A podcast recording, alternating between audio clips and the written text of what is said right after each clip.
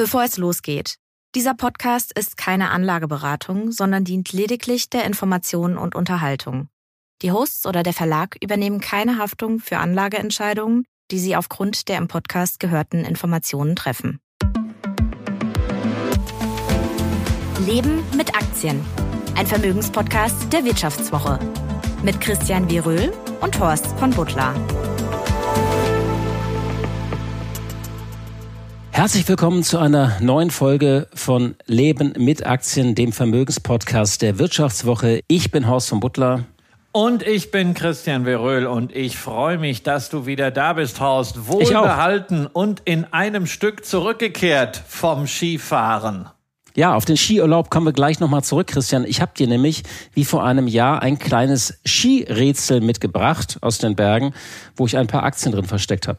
Okay, also ich bin gespannt. Äh, Skifahren ist ja nicht ganz so meins, aber naja, und während du dich ja jedenfalls in Österreich bloß so auf den, was, 3000ern rumgetrieben Das Kitzsteinhorn ist 3200, äh, also immerhin, aber, äh, das muss ich nochmal ganz kurz erzählen, das hat ja, ähm, war einer des, der ersten Gletscherskigebiete und da war auch so eine Ausstellung in den Bergen über diese Pionierleistung, wie die da diese riesigen Masten errichtet haben, schon ab den 60er Jahren. Und da war dieser, dieser Hunger nach Fortschritt. Also der, der, also da wollten Leute einfach etwas errichten, wo viele immer gesagt haben, das wird niemals funktionieren. Und sie haben es trotzdem gemacht in den Bergen. Und das wieder hat mich nicht mehr bei der Abfahrt beflügelt.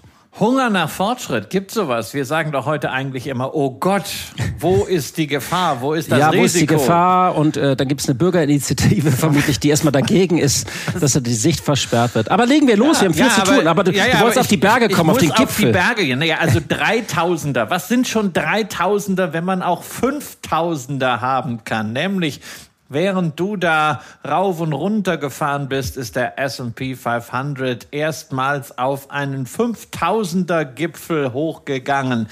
Der Leitindex der Wall Street am Freitag auf Schlusskursbasis über 5000 Punkten und es ist tatsächlich das 1210. Allzeithoch gewesen seit dem offiziellen Indexstart am 5. März 1957.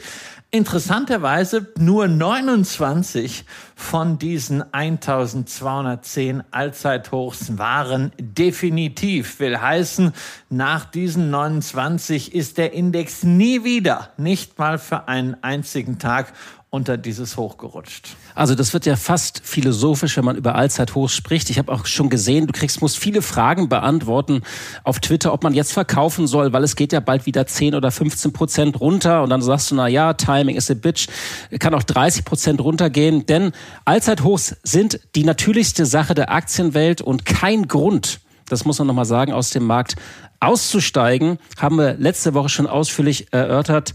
Aber diese Höhenangst, also ich habe sie ja weder in den Bergen noch beim Thema Aktien. Ich freue mich eigentlich, dass es nach oben geht und vor allem, dass der Januar so gut war. Ich will jetzt nicht das Januar-Narrativ und dass der Januar den, den Ton für das Jahr setzt, aber es hat uns ja nach diesem Wobbly Start doch ein bisschen überrascht alles. Ja, und äh, man muss sagen, es war ja auch im Herbst letzten Jahres eine ganz andere Stimmung. Ja, da war der S&P 500 ja gerade von 4.600 auf 4.100 Punkte gefallen und da hatten viele Leute Angst, dass er weiter fällt. Ne? Jetzt sind wir innerhalb von vier Monaten von 4.100 auf 5.000 Punkte raufgegangen. Jetzt haben viele Leute wieder Angst, dass es dreht und fällt. Ne? Wie du sagst, es ist kütt es kütt. Ja, kütt wird kütt, kann ich sagen. Ich kann aber auch äh, mit dem äh, rheinischen Blut des Optimisten das etwas anders formulieren. Ja, wenn die Kurse fallen, dann freue ich mich, dass ich günstiger kaufen kann. Und wenn die Kurse steigen, freue ich mich, dass die Zahl ganz unten in der Vermögensbilanz halt etwas größer ist, auch wenn ich da jetzt nicht so oft drauf schaue. Also, wir haben also jede Menge Themen. Wir schauen nicht nur auf das Skirätsel, wir schauen heute auch auf ein Unternehmen, ja, was uns so ein bisschen Sorge bereitet, und zwar Disney, die Magic Company, hat vergangene Woche Zahlen vorgelegt, die an der Börse kräftig gefeiert wurden. Und dann geht es noch um das Thema, da wir beim Geburtsfeiern sind. Es geht um den Geburtstag deines Sohnes. Du kaufst ja Aktien für deinen Sohn, die wollen wir einmal kurz durchgehen. Dein Sohn ist sieben Jahre alt geworden. Es wurde heftig diskutiert, ob das zu viel Geschenke sind oder nicht. Ich kann übrigens deinen, deinen Kaufdrang bei Lego, äh, also man darf mich nicht losschicken vor Weihnachten, vor Geburtstag, nicht zu Playmobil, zu Lego. Das ist eine Katastrophe immer. Ich kaufe viel zu viel. Aber sag mal, was ich, du bist gar nicht verkleidet. Also irgendwie, ich bin so ein bisschen enttäuscht. Wir haben äh, diese Woche Rosemontag, Aschermittwoch und du stehst hier nicht mit so einer Keppe auf. Ich dachte, ich krieg eine Büttenrede von dir. Ja, nee, also äh, man braucht auch schon das richtige Umfeld so zum Verkleiden, ja, und da ist Berlin einfach nicht das Richtige dafür. Also wäre ich jetzt im Rheinland, wäre ich auch verkleidet. Okay, also viele Themen legen wir einfach mal los und wir starten mit Disney. Nach einer kurzen Unterbrechung geht es gleich weiter. Bleiben Sie dran. Sie leben Fairness, Kultur und Werte? Zeigen Sie Ihr Engagement als Arbeitgeber und werden Sie Teil der Fair Company Initiative. Mit der Fair Company Initiative zeichnet das Handelsblatt Unternehmen aus, die insbesondere Berufseinsteigern und Young Professionals ein faires, attraktives Arbeitsumfeld bieten. Zu den entscheidenden Werten gehören unter anderem das Engagement für Mitarbeitende, Diversity und Chancengleichheit, Nachhaltigkeit und gesellschaftliche Verantwortung. Erfahren Sie jetzt mehr unter faircompany.de. Eine Frage der Größe. Disney, ein sehr großartiges Unternehmen, aber der Kursverlauf war echt schwierig. Mir fällt jetzt gerade nicht der passende Film dazu ein. Aktie von 200 Dollar äh, vom Frühjahr 2021 abgestürzt auf zeitweise unter 80 Dollar Ende Oktober 2023. Ja, und vergangene Woche gab es dann ein Ausrufezeichen. Nach Vorlage der 2023er Zahlen liegt die Aktie zweistellig im Plus, jetzt immerhin gutes Drittel höher als noch vor drei Monaten. Ja, das war eine positive Überraschung. Kurzfristig, ja, der Gewinn im vierten Quartal höher als erwartet. Die Analysten hatten so mit einem Dollar je Aktie gerechnet. Geworden sind es dann 1,22 Dollar je Aktie. Aber das erklärt natürlich jetzt nicht einen solchen Satz, dass man mal innerhalb von drei Monaten ein bisschen mehr verdient hat. Was sehr, sehr positiv überrascht hat, war vor allem die optimistische Prognose für 2024. Gewinn je Aktie soll bei 4,60 Dollar liegen. Gerechnet hatte man nur mit 4,30 Dollar. Also das Unternehmen ist zuversichtlicher geworden. Allerdings muss ich da auch dann gleich so ein bisschen äh, Wasser in den Wein gießen, denn 4,30 Dollar macht immer noch ein Kursgewinnverhältnis von 23,5 für ein Unternehmen, das nach wie vor zahlreiche Baustellen hat. Und vergessen wir bitte mal nicht, 4,60 Dollar Gewinn je Aktien sind immer noch weniger als das, was Disney in den Jahren 2015, 16, 17, 18, 19 verdient hatte. Da waren wir nämlich jeweils je Aktie gerechnet bei 4,92 bis 8,38 Dollar. Genau, also man braucht noch kräftig Fantasie, um diese Bewertung zu rechtfertigen. Und lass uns die Baustellen mal ein bisschen durchgehen, weil ähm, wir sind uns ja einig, dass Disney natürlich irgendwie gefühlt ein großartiges Unternehmen ist, wenn man sich anschaut, was sie an Stoffen rausgebracht haben, an Filmen rausgebracht haben. Aber sie haben eben auch viele Probleme und sie haben nicht das geschafft, was Netflix geschafft hat, finde ich, in, in den vergangenen zwölf Monaten. Durch so eine, äh, durch so eine ja, Änderung, äh, überzeugende Änderung äh, der Strategie oder Anpassung der Strategie wirklich auch nachhaltig das Geschäftsmodell zu drehen. Und äh, das hat Netflix ja gezeigt. Also Netflix hat sicher einen ganz großen Vorteil, nämlich, dass sie fokussiert sind auf Streaming und dass man, glaube ich, auch deswegen sagen kann, diesen Streaming War, wie das ja so bezeichnet wurde in den US-Medien, äh, den haben sie wohl gewonnen, auch wenn man die jüngsten Zahlen sich anschaut, gerade bei den Abonnenten.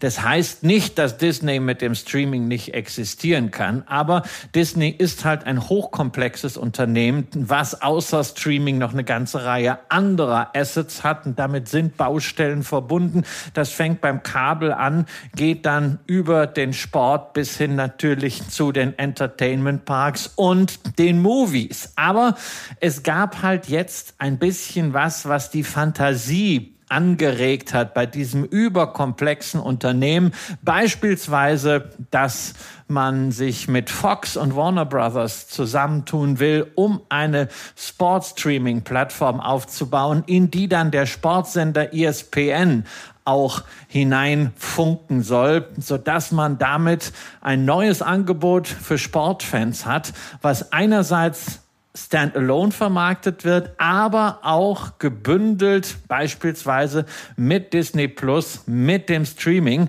wodurch man dann sich auch da erhofft, dass die Profitabilität dieses Sektors bereits im vierten Quartal diesen Jahres erreicht werden soll. Außerdem wurde die Filmpipeline für dieses und kommendes Jahr äh, vorgestellt. Wie bei Disney nicht anders zu erwarten, ist das natürlich, ist diese Pipeline gefüllt mit Prequels, Sequels und Spin-offs, das kann Disney grandios, wenn man sich allein so dieses ganze Marvel-Universum nochmal vor Augen führt. Funktioniert immer wieder an der Kinokasse, jetzt nicht jeder. Also man zitiert sich selbst, das gefällt an der Börse, Christian, du guckst jetzt, die Hörerinnen und Hörer könnte ich nicht sehen. Ich kann mal so ein Gesicht sehen, wenn ich sage, ich mache mal lieber Pause und jetzt lass Christian mal zu Wort kommen. Nein, ich bin ja jetzt nicht so der, der Marvel-Fan. Echt nicht? Nee, überhaupt nicht. Ich kann, ich kann so mit Science Fiction gar nichts anfangen. Mein Sohn ist noch zu jung okay. dafür. Aber naja, es gab ja schon so einige Remakes, auch wenn ich da bedenke, äh, Ariel, das war ja nun ein ziemlicher Reinfall, was man da draus gemacht hat. Und aber Avatar? Ja, war halt auch wieder so ein zweiter Teil. Das ist, also mir, mir fehlt so ein bisschen da die Magie. Vielleicht bin ich, ich aber auch sagen, ein bisschen zu kritisch und ein bisschen zu romantisch veranlagt. Guck dir äh, die Zahlen, ich guck auf die Zahlen. Ich guck, wie viel Zahlen das äh, damals, äh, wie viel Geld das reingespült hat an die Kassen. Und ähm, ja, wenn die Kinoseele voll sind, ja, wenn man nicht die Wokeness mit dem Holzhammer reinbringt, wie bei Ariel, weil Ariel ist deutlich unter den Möglichkeiten dieses Stoffes geblieben. Aber es ist ja auch nicht alles mit den Filmen. Äh, man will ja auch noch ins Gaming gehen. Man hat eine Partnerschaft mit Epic Games äh, angekündigt, gleich dazu auch ein Investment von 1,5 Milliarden getätigt. Also es tut sich was im Unternehmen. Bob Iger arbeitet an allen Baustellen. Die Frage ist, ob das Unternehmen nicht inzwischen zu komplex ist, um alle Baustellen auf Kurs zu kriegen. Das behaupten ja zumindest die aktivistischen Investoren, über die wir hier ja auch schon gesprochen haben. Genau, und die haben äh, nicht nur einen drin, sondern gleich zwei. Also einmal den Veteranen Nelson Pelz. Wir haben über ihn hier schon gesprochen. Sehr aktiver Typ, sehr aggressiver Typ, war schon bei Procter Gamble, äh, hat bei Unilever Rabatz gemacht. Ja, und jetzt ist mit Blackwells ein zweiter Hedgefonds drin. Die wollen alle in, in dieses Disney Board. Und die drängen natürlich auf eine Aufspaltung des Unternehmens, dass äh, Disney sich fokussiert. Und die Nachfolgefrage von Bob Iger, der ja zurückgekehrt ist, die ist auch nach wie vor ungeklärt. Also irgendwie äh, bisschen viele Baustellen. Ähm, man hat ja die Themenparks, man hat die, man hat das Filmgeschäft, man hat halt das alte Fernsehen, das lineare Fernsehen. Viele Fragezeichen. Du hast gesagt, Netflix ist klarer fokussiert. Was macht man jetzt, wenn man auf Disney guckt und Disney-Aktionär ist? Naja, man wird zunächst mal umgarnt von Bob Iger, denn die Dividende, die ja gerade erst eingeführt wurde, soll nochmal um 50 Prozent auf halbjährlicher Basis steigen. Dann gibt's drei Milliarden Dollar Aktienrückkaufprogramm. Das Ganze eingebettet in eine Free Cashflow Prognose für dieses Jahr von acht Milliarden. Immerhin. Das hört sich gut an, ist aber auch bei einer Bewertung von 245 Milliarden inklusive Schulden das 30-fache äh, des, äh, des Cashflows, wollen wir auch nicht vergessen. Naja, also es gibt zwei Möglichkeiten. Möglichkeiten. Entweder für diejenigen, die drin sind und sagen, na, also eigentlich hm, glaube ich schon an die Magie dieses Unternehmens die sehen jetzt Momentum in der Aktie und dieses Momentum kann man einfach mitnehmen. Das kann durchaus weiter tragen, dann bleibt man dabei. So mache ich es momentan. Es ist ja nach Porsche meine zweitverwegenste Position drin, weil ich habe ich hab die Aktie, aber ich habe wahnsinnig viel am Unternehmen zu kritisieren. Oder man sagt sich jetzt, na ja, also man hat das vielleicht günstig eingesammelt im letzten Jahr irgendwo deutlich unter 100, fühlt sich damit nicht wohl, auch wegen der ganzen politischen Ausrichtung und denkt sich, naja, dann ist das jetzt doch ein ganz guter Moment, um da rauszugehen. Genau, ich war ja mal äh, reingegangen, weil das in der deiner berühmten Dividendenliste auch äh, drin war. Und, das ist aber ähm, lange her. Das ist lang, ja, das ist sechs, sieben Jahre her, aber man ja. hat ja zwischendurch alles wieder verloren, was man an Gewinn gemacht hat. Ich bin drin geblieben, was bei mir bei Disney immer klar war, äh, diese alte Regel, man soll ein Unternehmen verstehen, was sie tun. Und das kann ich halt jederzeit sehen. Und äh, mir ist klar, was sie tun. Ich finde die Filme großartig.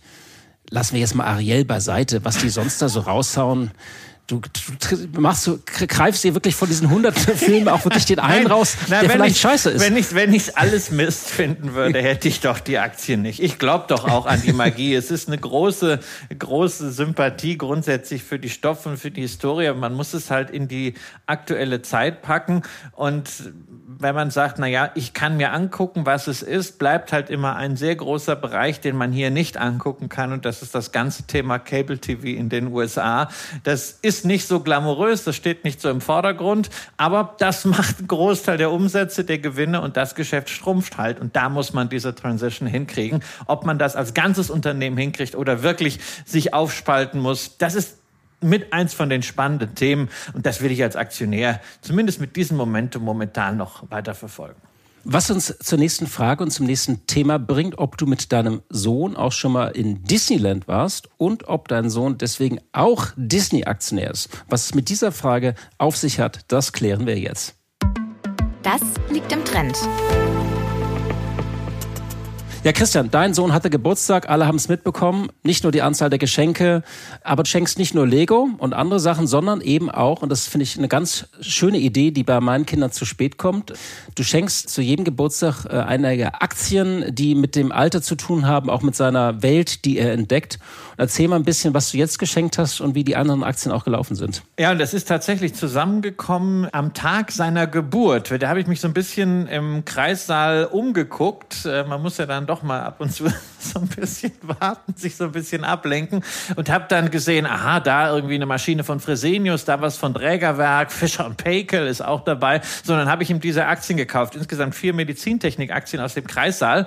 Ähm, das waren dann so die ersten Aktien. Dann haben wir daraus halt so eine Tradition gemacht, vier kleine Aktienpäckchen zu jedem. Ist eine Geburtstag. schöne Tradition. Also ich, ja. äh, ich habe ja äh, mit dem mit dem Starter-Kit für Neugeborene von der Haspa äh, als Hamburger Hamburger Sparkasse das Mäusesparkonto in die Hand gedrückt bekommen. Da habe ich auch brav dann das Geld angelegt so ein Sparplan mit Bauzins sparen, also ganz spießig, aber da kannten wir uns auch noch nicht. Ja. Mein, mein Sohn wird morgen, mein ältester 16 Jahre alt, äh, der hat das Mäusesparkonto noch. Äh, aber gehen wir mal auf die Aktien jetzt. Ja, also Lego ist ja leider nicht börsennotiert. Schade. Schade. Wie, wie, wie wird, ne? Es gibt ja so viele Unternehmen, ja. ich würde mal gerne eine Liste machen, ja. wo man sagen, schade, dass sie nicht an der Börse sind. Bei Wirt Lego haben wir auch. zumindest letzte Woche mit Fastener und Granger zwei Unternehmen gezeigt, die ähnlich sind. Das ist bei Lego einfach schwierig in der Liga gibt's nicht. Aber es gibt Nintendo, was die Firma hinter der zweiten großen und für uns Eltern ja ähnlich kostspieligen ja. Leidenschaft von Julian ist. Pokémon. Ja, er sammelt die Karten, übrigens eigentlich fast alle Jungs in der Klasse. Und dazu war ich am Freitag mit ihm auch noch im Computerspielemuseum hier in Berlin. Da hat er dann so Super Mario gezockt in so einem richtig schönen 80er Jahre Kinderzimmer. Ja, und da muss ich sagen, so viel Spaß, wie er daran hatte, werden wir bei Nintendo wohl früher oder später nicht nur mit Sammelkarten für Umsatz sorgen. Und insofern war das natürliche Investition. Und diese, äh, ich meine, Nintendo ist ja auch ein Unternehmen, das haben viele auch mal gesagt, dass sie verschwinden werden. Es ist ja großartig, wie die eigentlich, also ihre Brand auch expandiert haben gegen die ganzen großen Angreifer und, und, und neuen Player auf dem Markt. Und diese Sammelkarten sind ja nur ein ganz kleiner Teil des Umsatzes. Ja, natürlich. Also sie, ich meine, darf man, darf man nicht vergessen, Pokémon ist global das stärkste Media-Franchise, ja, mit einem Umsatz von kumuliert 88 Milliarden Dollar, seit es die ersten Karten in den 80er Jahren gibt, ja. Mickey und Friends kommen nur auf 52 Milliarden bislang und das seit den 30er Jahren. Aber äh, Nintendo macht die Umsätze mit der Switch-Plattform.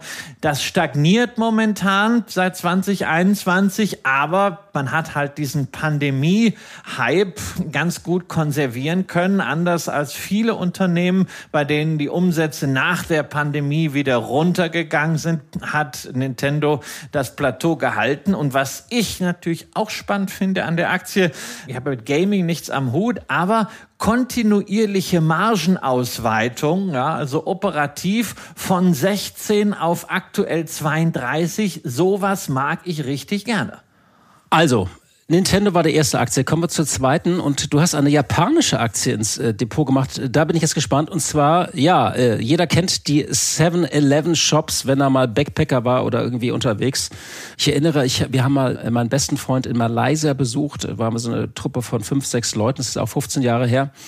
Und dann sind wir mit so einem Typen, man konnte so zwei Tage, drei Tage durch den Dschungel tatsächlich gehen und die eine Hälfte hat sich dann davor, und es wurde gesagt, du baust dir dein Getränkgefäß selbst praktisch so aus Bambusrohren. Und die andere Hälfte hat sich noch rechtzeitig an einem 7-Eleven damals mit Getränken eingedeckt unter anderem ich und die anderen gesagt haben, wir sind hier, wir sind eine Art äh, Sylvester Stallone, also wir sind hier, ähm, wir werden im Dschungel auch so überleben. Die sind bitterlich verreckt ohne die, aber 7, 7-Eleven gibt's halt überall. So, ja. und diese Aktie, ich wüsste gar nicht, wie das Geschäft läuft, aber es scheint zu laufen, oder? Ja, es also, ist halt dieses Geschäft mit äh, Convenience-Shops und da ist der Preisdruck nicht ganz so hoch, weil das sind so diese Sachen, die man so schnell haben möchte und das war bei Julian in Thailand so, dass er sich dort abends abends immer ein Eis kaufen konnte und weil ja diese Reise für ihn auch was Besonderes war, ist das so die Erinnerung dran. Ich will ihm da nicht irgendwelchen exotischen Kram, Airports of Thailand oder so kaufen. Deswegen Seven and I Holdings aus Japan, die Muttergesellschaft der 7-Eleven Shops. Das äh, Thailand-Geschäft ist für die natürlich verschwindend gering. 72 Prozent der Umsätze macht man in den USA, 25 Prozent in Japan ist jetzt nicht unbedingt so der Renner vom Umsatzwachstum, sechs Prozent organisch in den letzten zehn Jahren im Durchschnitt, aber von der Marge her durchaus interessant, wenn man es mit klassischen Einzelhändlern vergleicht. Ne? Also unsere Metro hier hatte als Bestwert bei der operativen Marge 2017 mal 1,3 Prozent.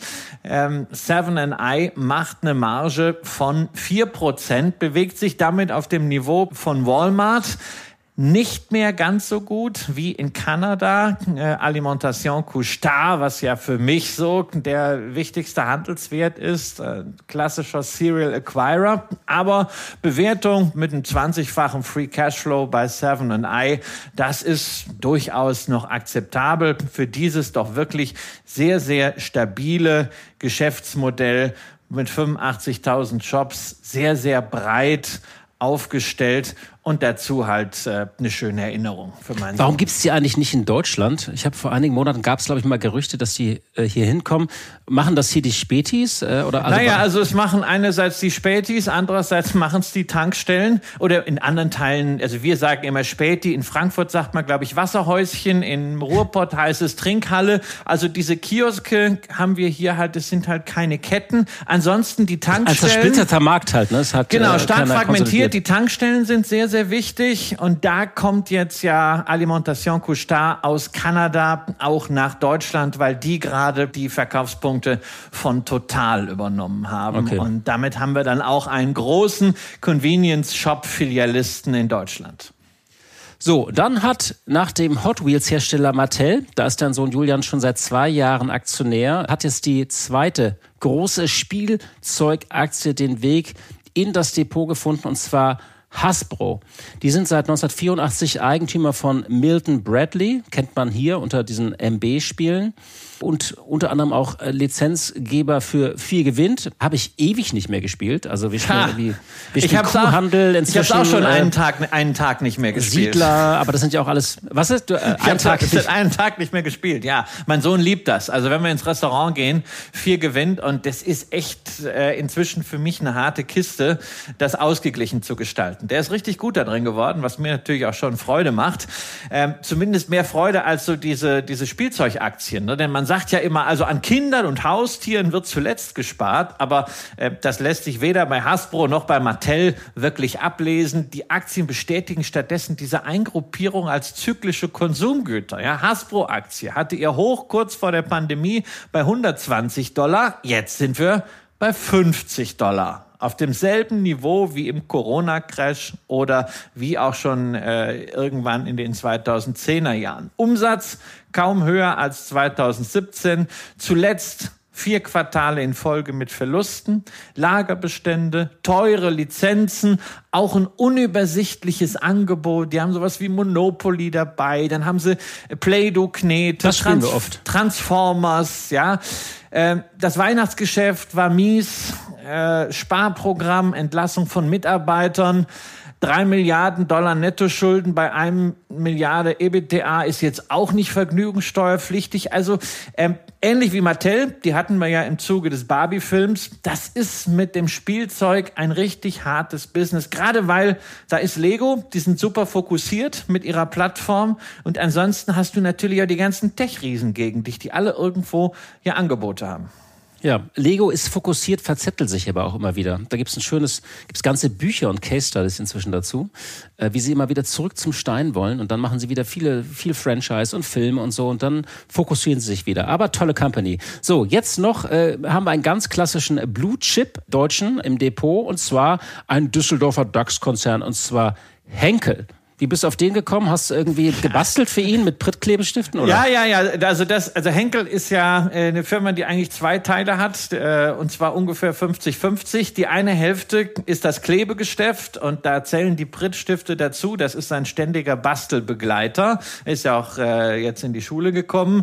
Wobei man sagen muss, also Hauptgeschäft bei Klebe, Henkel sind nicht Prittstifte, sondern das ist das industrielle Klebstoffgeschäft. Und die andere Hälfte, das ist das, das, was äh, früher Beauty Care hieß. Das hat man jetzt Consumer Brands genannt. Das ist alles, was mit Haarpflege, Kosmetik, Waschmittel und Putzmitteln zu tun hat. Nein, er wäscht noch nicht selber. Persil, Pril, Somat ist nicht sein Ding. Aber der kleine Herr wird ja so ein bisschen so modebewusst, so ein bisschen Ach so, cool. da gilt er sich die Haare vermutlich. Er gilt sich die Haare ja. mit Got to Be, die wie Schwarzkopf und Cyrus auch dazugehören. Also Aber sei froh, solange die sich noch die Haare gelen und irgendwie so glatt ziehen, wenn die noch äh, dann 15 werden, dann, dann wuscheln die sich da ja alles so nur noch nach vorne. Also das ist ja dieser neue Style. Also meine Jungs, äh, das sieht immer eher ungekämmt aus. Das ist jetzt cool.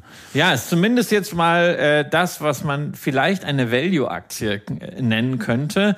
Denn ähm, es ist schon deutlich günstiger geworden. Es war ja damals unter äh, Kaspar Rohrstedt ein Unternehmen, was irgendwie ziemlich trendy am Aktienmarkt war.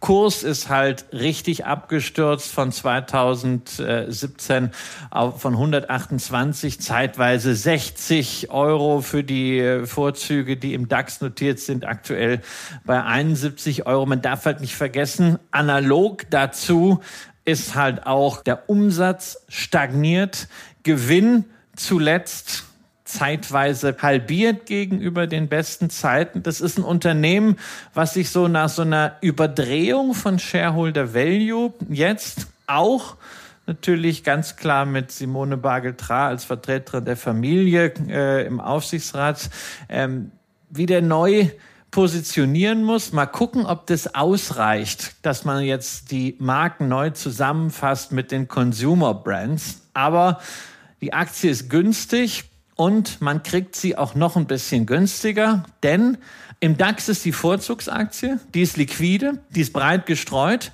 Die Stammaktie ist aber auch börsennotiert, die liegt bei der Familie, ist weniger liquide. Es reicht aber für Privatanleger immer noch aus und man kriegt sie für 64 Euro. Also 10% Rabatt, Dividendenrendite 3%. Und welche von beiden würdest du jetzt kaufen? Ich habe die Stammaktie gekauft. Okay. Ich habe die Stammaktie gekauft und ja, bin mal äh, gespannt, was daraus wird. Äh, ist ansonsten nicht so ganz mein Beuteschema, weil mir, mir fehlt da ein bisschen die äh, Perspektive nach oben. Aber es war schön, um das ein bisschen abzurunden. Um das nochmal festzuhalten, du machst das und es ist, finde ich, ähm, eine tolle Art und Weise, die Welt der Aktien zu erschließen äh, über Gegenstände, die in die Welt unserer Kinder kommen. Aber es natürlich nicht, ersetzt nicht den Vermögensaufbau für Kinder. Das ist ganz wichtig. Nochmal, das macht man natürlich ganz klassisch mit ETF genau. und damit den Portfolios vermutlich, die du hier einige Male vorgestellt hast. Genau. Also das muss ich wirklich äh, ganz, ganz deutlich sagen. Diese Geburtstagsaktien sind die Kirsche auf der Vermögensaufbautorte. Ja, und die Torte selbst besteht aus aus ETFs und das ist auch gut so, denn die ETFs, die haben deutlich besser abgeschnitten als dieser Birthday Bauchladen. Ja, ich habe natürlich ein paar Highflyer dabei, wie eine Crocs 2020 gekauft, diese furchtbar hässlichen Schuhe, aber er äh, mag die Sandalen von denen. Oder Medizintechnik, Fischer Paykel, der Klamottenlabel Next aus Großbritannien oder ja, eine Apple hat er halt auch. Das ist fein, aber das reicht gepaart mit ziemlich viel Mittelmaß nicht, um Luschen wie eine VF Corporation, wie Carnival, den Kreuzfahrtriesen, Hawaiian Electric, äh, die ja mit diesen Buschfeuern auf Hawaii zu tun hatten, oder Fresenius, sowas wirklich auszugleichen. Also, es ist ja auch dann eine Erkenntnis im Sinne der Finanzbildung, ne? darum geht's. Das ist, glaube ich, viel wichtiger, dass man neben ja. diesen Aktien und ETFs seinen Kindern das irgendwann auch beibringt, äh, warum genau. man das macht. Und ich glaube, ich mache das auch immer, diese Gespräche über Finanzbildung, dass man den Kindern eben beibringt, was die Idee von Aktien sind. Ich mache das auch immer spielerisch. Wir haben uns jetzt neulich nochmal über die neue Vision Pro von Apple unterhalten und da habe ich erzählt, warum ich ursprünglich mal Apple-Aktien gekauft habe, als diese iPhones immer teurer wurden. Und dann habe ich gesagt, wenn ich schon ausgenommen werde, dann möchte ich wenigstens mit dran verdienen. Und dann erkläre ich denen eben, dass man Anteile von Apple äh, erwirbt, dass man, wenn die Gewinne machen, dass man da daran partizipieren kann und so. Ich glaube, auf diese Art und Weise kann man seinen Kindern dann die Welt der Aktien äh, näher bringen, dass man sich eben an dem Erfolg von Unternehmen beteiligt. Ja, aber man nimmt natürlich auch, wenn sie keinen Erfolg haben, nimmt man diese auch mit. Genau, aber das ist ja auch eine Erkenntnis dann im Sinne von Finanzbildung und darum geht's mir ja auch. Ne? Wenn er in ein paar Jahren Interesse oder Spaß an, an Wirtschaft, Börse hat, dann ist halt schon ein bisschen was da. Also eben nicht nur die ETFs, sondern auch was, womit man wirklich konkret Geschichten verbindet, nämlich äh, Aktien. Ähm, wichtig für den Vermögensaufbau ist am Ende Effizienz und Breite. Deswegen am ETF geht nichts vorbei. Das muss in erster Instanz auch, auch sein. Wenn man dann noch ein bisschen was übrig hat und sagt, naja, es muss jetzt nicht noch ein Spielzeug sein, sondern man will mal irgendwas Cooles machen, dann ist kann ja auch wirklich eine einzelne Aktie sein, kann man beim Neobroker auch kaufen. Einfach mal so als Tipp. Irgendwann ist es vielleicht ganz schön, darüber dann ins Gespräch zu kommen mit äh, Kindern und mein Sohn. Also der ist zumindest schon mal stolz, dass ihm ein kleines bisschen was von Pikachu, Glumanda und Shiggy gehört.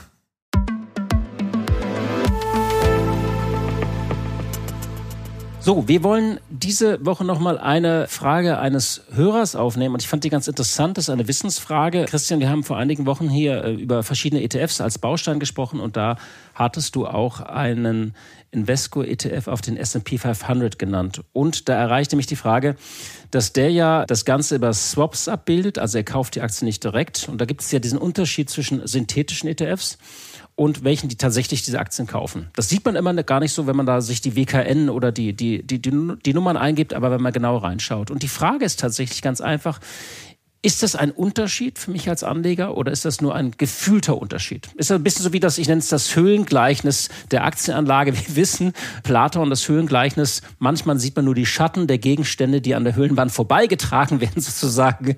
Oder man hat die Gegenstände direkt. Aber so philosophisch wollen wir es nicht haben. Gott. Also, oh, erklär mal ganz kurz. Jetzt, das war aber jetzt schwer. Dabei ist es eigentlich gar nicht so schwer mit den Swap-ETFs. Grundsätzlich ähm, bevorzuge ich halt auch physisch hinterlegte Produkte aus dem Aspekt der Produktwahrheit und Produktklarheit. Man hatte in der Software mal früher bei äh, Oberflächen dieses Motto, what you see is what you get. Das ist beim physisch hinterlegten ETF auch. Bei MS-DOS konnte ich da mitreden, bevor Windows kam. genau. Ja, das sind, das Change sind halt, Directory, sage ich nur. Change ja. CD. Ja, und dann kam, dann kam WYSIWYG, ja, mit, mit Lotus Symphony. Das war so Anfang der, der 90er Jahre mein erster Software-Suit. Da hatte ich noch kein Microsoft Office. Großartig. Aber das ist halt genau bei den ETFs auch, bei den physisch replizierten. Es ist genau das auch an Aktien drin, was im Index drin ist. Bei den Swap-ETFs darf man jetzt nicht so tun, als wären da nur irgendwelche abenteuerlichen Derivate drin, sondern das sind auch mal die Basis. Zumindest 90 Prozent sind Wertpapiere, es sind Aktien, es sind eben nicht immer unbedingt die gleichen Aktien, die im Index drin sind. Das ist einfach ein Wertpapierkorb. Und dann bis zu 10 Prozent machen eben einen Swap aus, ein Differenzgeschäft, was dafür sorgt, dass der Index tatsächlich wirklich sehr exakt abgebildet wird durch diesen ETF. Es ist eine andere Form der Replikation. Ja, bei diesem Swap gibt es immer einen Kontrahenten oder mehrere. Ähm, und der Swap ist natürlich nur so gut wie die Kontrahenten. Die dürfen nicht ausfallen. Aber da gibt es vielfältige Sicherungsmechanismen. Und es ist, muss man auch sagen, bislang kein Kontrahent in einem Swap-ETF ausgefallen. Insofern, es ist ein also, bisschen schwieriger, ist nicht so transparent, aber es ist bislang kein Fall aufgetreten, wo das zum Nachteil des Anlegers gewesen wäre. Und ähm, okay, also es ist das Gleiche, es ist für manche vielleicht ein gefühlter Unterschied. Gibt es irgendwelche steuerlichen Unterschiede? Also bevor wir auf, auf steuerliche Themen eingehen, noch mal eins vorausgeschickt. Für mich persönlich ähm, ist es wichtig, gerade in dem ganz sicheren Bereich jegliches, auch noch so kleine Risiko auszuschließen. Das heißt, wenn es mir also wirklich um Return of the Money geht, den risikolosen Teil im Portfolio, möchte ich keine Swap-ETFs haben, sondern entweder physisch replizierend oder wirklich dann die Anleihen direkt selber oder eben ein Konto mit Einlagensicherung gesetzlich bis 100.000 Euro. Deswegen also keine Tagesgeld-Swap-ETFs bei mir im Portfolio. Aber ein spannendes Thema gibt es, nämlich wenn wir über US-Aktien sprechen.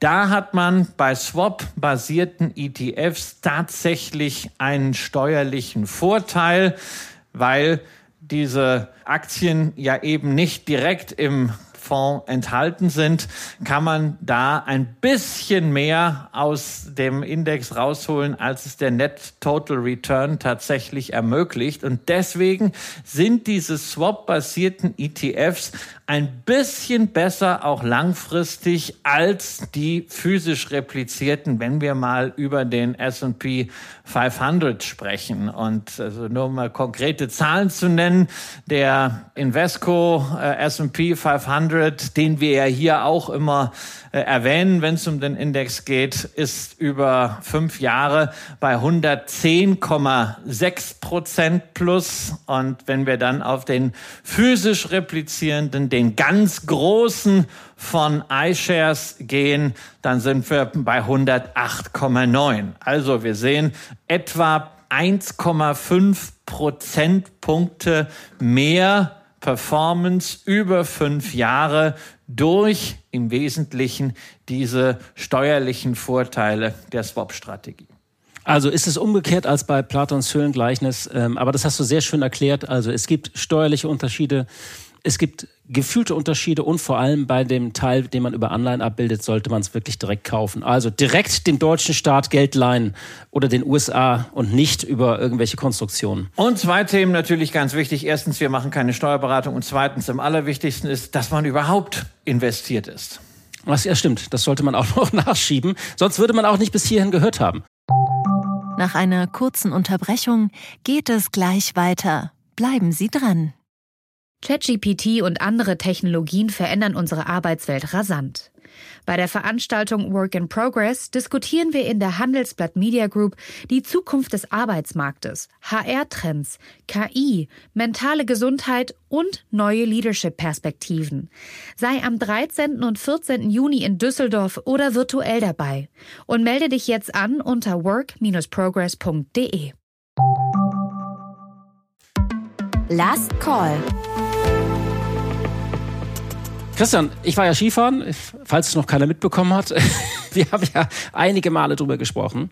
Und ich bringe dir ja immer gerne aus den Urlauben ein Rätsel mit, wo ich Dinge beobachte. Und ich schaue natürlich irgendwie auch wie du in der Welt umher. Und dann gucke ich auf diese ganzen Schneekanonen. Und wenn dann da so D-Mark draufsteht, dann google ich das, welche Unternehmen dahinter steht. Auch oft aus journalistischem Interesse, ob man eine, ob sich eine Geschichte dahinter verbirgt. Viele dieser Unternehmen sind allerdings auch wie Doppelmeier Lift natürlich familiengeführte Betriebe. Aber ich habe dir äh, übrigens auch ähm, Unternehmen oder sind auch oder viele ehemalige Familienunternehmen sind durch verschiedene Hände gewandert und jetzt Teile von großen Markenkonglomeraten, zum Beispiel die Marke Völkel, die legendäre Skimarke Völkel. Ich habe dir jetzt aber einen Satz mitgebracht und darin habe ich drei Aktien drin versteckt. Wenn ich hier jetzt Marken nenne, ist es natürlich auch keine Werbung für diese Marken. Aber sonst macht so es ein Mist. Spaß. Dabei würdest du jetzt gerne Montclair sagen und dann eine Montclair Skijacke geschickt Also, dass ich bekommen. damit rumlaufe, dass, dass, dass du das überhaupt glauben kannst, dass ich das machen würde, das ist eine Frechheit. Ich lösche gleich die Aufnahme. so. also, bist du bereit für das Rätsel? Ich bin bereit, ja. Ja, nein, wenn schon Canada Goose, aber ich glaube, die machen keine Skiklamotten. Ähm, ja, aber machen auch, machen auch warme Jacken. Ja? Ja. Äh, also, okay. Aber ich Can Canada Goose ist natürlich in, in gewissen Teilen Berlins auch ein bisschen zweifelhaft. Ja, das, das, kannst du in deinem Prenzlauer Berg trinken, wenn ihr da Samstag Weißwein schwenkend auf dem, auf dem Spielplatz steht und eure, eurer Brut zuschaut, wie sie das Klettergerüst hochgeht. Doch nicht auf der Piste. So, bist du bereit? Ja, ich bin bereit. Bin ich gut gerüstet mit meinen Atomic Sheen, meiner Jacke von North Face, nächstes Jahr nach Andermatt zu fahren? Ach je. Also, also nochmal, also bin eins, ich gut gerüstet mit meinen Atomic Sheen und der Jacke von North Face nächstes Jahr nach Andermatt zu Also fahren. eins ist ganz klar, The North Face ist Teil der VF Corporation, gefallener Dividendenaristokrat, der sich mit... Äh, Die haben so Marken zusammengekauft, Ja, VF, insbesondere nicht? dann mit der Akquisition von Supreme, also Streetwear, äh, ziemlich übernommen hat. Es ist interessant, sie haben einen großen Teil Outdoor. Man sieht viele Menschen in diese Funktionskleidung rumlaufen, was nicht immer schön nicht, ist. Was nicht bedeutet, dass sie wandern übrigens. Ja, nein, nein, aber sie tragen Funktionskleidung und, und beige Westen und so. Aber trotzdem, also bei VF läuft's halt nicht. Ähm, das kann nicht am schlechten Markt liegen. Die Aktie ist von, von über 100, glaube ich, auf, auf unter 20 äh, gecrasht. Äh, ich weiß das deswegen, weil äh, Julian hat sie tatsächlich als Erinnerung an einen Wanderurlaub äh, ins Depot bekommen. Und das ist halt eine dieser Lust pushen, die die Performance der Geburtstagsaktien äh, Obwohl tolle Marken dahinter stehen, nicht? Muss man äh, sagen, ja, aber to tolle Marken machen nicht unbedingt ein tolles Unternehmen, insbesondere wenn äh, zu viel Schulden im Spiel sind äh, und wenn ein Unternehmen einer Shareholder-Value-Illusion hinterherläuft, was VF Corporation lange Zeit gemacht hat, nämlich dass man alles kann mit einem überschaubaren Cashflow in einem zyklischen Geschäft, insbesondere Dividenden zahlen, Rückkäufe machen und dann auch noch weiter akquirieren. Und irgendwie, ne, du kannst halt auch den Dollar nur einmal ausgeben. So, also das war Aktie Nummer eins. Ja, Atomic ist ein österreichischer Sportartikelhersteller. Ne? Also Atomic okay. kennst du nicht? So äh, die, die ja, Ski. Ja, ja. Äh, und ja, also die gehören zur finnischen Arma Sportsgruppe, neben Marken auch wie Wilson oder Salomon. Salomon kennt man auch unter anderem über die Bindungen auf den Schienen. Aber ja, und der kennt man, glaube ich, als Teil von Adidas mal irgendwann, oder? Das weiß ich Adidas gar nicht. Adidas hieß also mal Adidas Salomon und sie waren froh, dass sie das losgeworden sind. Okay, also, die gehören zum finnischen Konglomerat. Dieses wiederum wurde von dem Sportartikel Riesen Anta aus China übernommen. Oh. Sagt dir nichts, klingelt okay. nichts? Nee, also ich bin ja bei chinesischen Aktien äh, nicht so firm, ja, weil sie für mich ohnehin nicht in Frage kommen. Und äh, sie werden sicherlich auch im äh, MSCI China All Shares Index drinstecken. Ich sage ja immer, wenn man China macht, dann bitte möglichst breit diversifiziert. Und das heißt nicht nur sektoral, sondern das heißt dann auch nach Aktiengattung. Da gibt's halt eine Menge, da gibt's diese komischen Spiegelstrukturen, die dann äh, in Cayman Islands verbrieft gebrieft sind und in, in der USA an der Börse sind, wie beispielsweise eine Alibaba. Aber da gibt's dann eben auch Aktien in Hongkong und eben auch die A-Aktien und in dem ist alles drin. Aber mit den einzelnen Titeln beschäftige ich mich nicht. So, genau. und dann und hast du natürlich Ander, auch und natürlich auch deutlich im Minus. Und so Andermatt. Dann muss Warum Andermatt dabei gesagt? sein. Die, sind ja, die können ja nicht an der Börse sein, Andermatt. Naja, naja, also ich vermute, ich kenne mich ja nicht wirklich aus in der Bergwelt, aber ich vermute, da ist irgendwie vielleicht so eine Bergbahn dabei, so wie Jungfraubahn oder BV, BV, die, die BVZ Holding, da ist die, äh, die Matterhornbahn Zermatt dabei. also äh, nein, also okay. äh, Andermatt äh, ist äh, gehört praktisch zu den wurde gekauft von einem amerikanischen Unternehmen und zwar von Vale Resource. Du weißt ja, in den USA gibt es zwei schillernde Skigebiete, Aspen und Vale. Und in den USA werden teilweise die kompletten Skigebiete betrieben von, von Unternehmen. Hier ist es ja alles zersplittert, also einige betreiben die Bergbahn, andere die Restaurants und natürlich alles eher nicht so börsennotiert. Und dieses Unternehmen aus Broomfield, Colorado, hat sich eingekauft und kauft europäische Skigebiete. Und eins war tatsächlich Andermatt und äh, sie haben jetzt Ende des Jahres noch ein zweites übernommen. Und ich finde das äh, finde ich ganz interessant, dass sie, man würde immer denken, warum machen Amerikaner das, dass sie das überhaupt hier kaufen? Und Vail Resource ist als Aktie, wenn man sich anschaut, irgendwie, naja, irgendwie, also ist im letzten Monat ganz gut gelaufen, 5 Prozent, aber auf fünf Jahressicht doch ziemlich flat die Aktie. Und ich finde das Interessante, dass so Besitzer, Betreiber von ja 41 Skigebiete machen die in vier Ländern, dass das überhaupt ein Unternehmen macht, weil ich würde mal sagen, ist ja auch schwierig mit diesen Skigebieten. Man hat ja gesehen, wie wenig Schnee liegt, dass sie in sowas investieren, nicht? Ja, und ich meine, also jetzt die letzten fünf Jahre, okay, da war natürlich auch äh, die, die Corona-Krise mit dabei, da ging es kräftig runter, auch mit dem Geschäft, es lag ja äh, komplett am Boden, dann hatte man die Nachholeffekte. Aber ähm, mal so die, die ganz grundsätzliche Frage, weil du dich ja auch sehr stark mit dem Thema grüne Transformation und grüne Wirtschaft auseinandersetzt. Ähm, hältst du das für nachhaltig, jetzt nicht im Sinne von, ist das gut, sondern ist es ein Geschäft, was wirklich auch auf Sicht von 10, 20, 30 Jahren unter Berücksichtigung auch dieser ökologischen Themen noch Zukunft hat? Also ich war früher bei der Jungfraubahn investiert, ähm, weil es sehr großartig ist vom Burggraben her. Es wird keiner eine zweite Bahn irgendwie daneben setzen in der Schweiz. Das würde sich nicht lohnen. Klassische Burggrabendefinition Definition, aber mir hat dann äh, die langfristige Aussicht für dieses ganze Thema Ski nicht so gut gefallen. Also, mir ist jetzt übrigens das zweite Skigebiet eingefallen. Kranz Montana haben Sie Ende vergangenen Jahres übernommen und Sie haben jetzt zwei in Europa. Ist das nachhaltig? Also jetzt nicht im Sinne von, von, von gut oder schlecht, sondern wo geht da die Reise hin? Man kann in vielen Skigebieten beobachten, da gibt es inzwischen ganze Indizes, die weltweit auch erhoben werden. Welche Skigebiete wird es eigentlich in 10 oder 20 Jahren in der Form noch geben. Weil tatsächlich ist es so, man sieht es auch dieses Jahr, es wird schwieriger mit dem Schneefall. Man ist sehr gut in die Saison gestartet. Jetzt ist es so, bis 1000, 1500 liegt teils gar kein Schnee mehr, weil der Januar so warm war. Und da werden natürlich die hohen Skigebiete, die sehr hoch liegen, die werden gewinnen. Aber viele dieser Skigebiete bauen sich auch um. Sie machen neue Angebote, Sommerrodelbahn, äh, Sommeraktivitäten, die dann so ineinander übergehen. Und letzten Endes werden sich die, viele dieser Gebiete, manche, die zu niedrig sind, da wird das nicht mehr stattfinden andere, äh, die höher liegen, die attraktiv sind als Urlaubsdestination. Man wird dann trotzdem hinfahren. In manchen wird man dann Skifahren können, aber man wird eben auch andere Aktivitäten machen.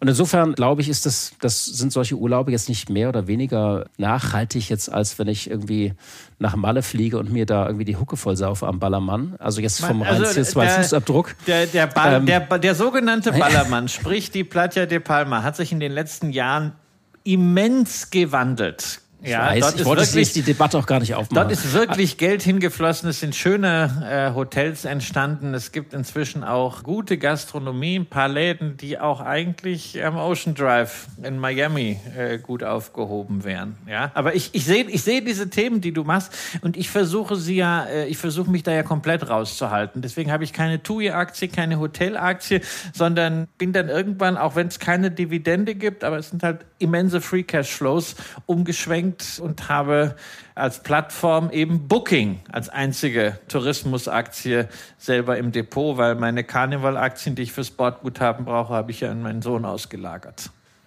Das ist doch ein schöner Abschluss zum Thema Tourismus. Booking natürlich ja profitiert vom Plattformeffekt und kann ich mir vorstellen, war wahrscheinlich auch viel los mit der Aktie jetzt äh, während Corona, aber äh, sie sind tatsächlich die Macht, wenn es um das Thema Buchen geht. Liebe Hörerinnen, liebe Hörer, das war's. Wir hatten das Thema Geburtstag, wir hatten das Thema Disney. Wir haben jetzt nochmal ein Skirätsel gehabt zum Schluss. Also viele Themen. Danke für Ihre Zeit, für Ihre Treue. Wir hören uns hoffentlich kommende Woche wieder. Machen Sie es gut. Leben mit Aktien. Ein Vermögenspodcast der Wirtschaftswoche.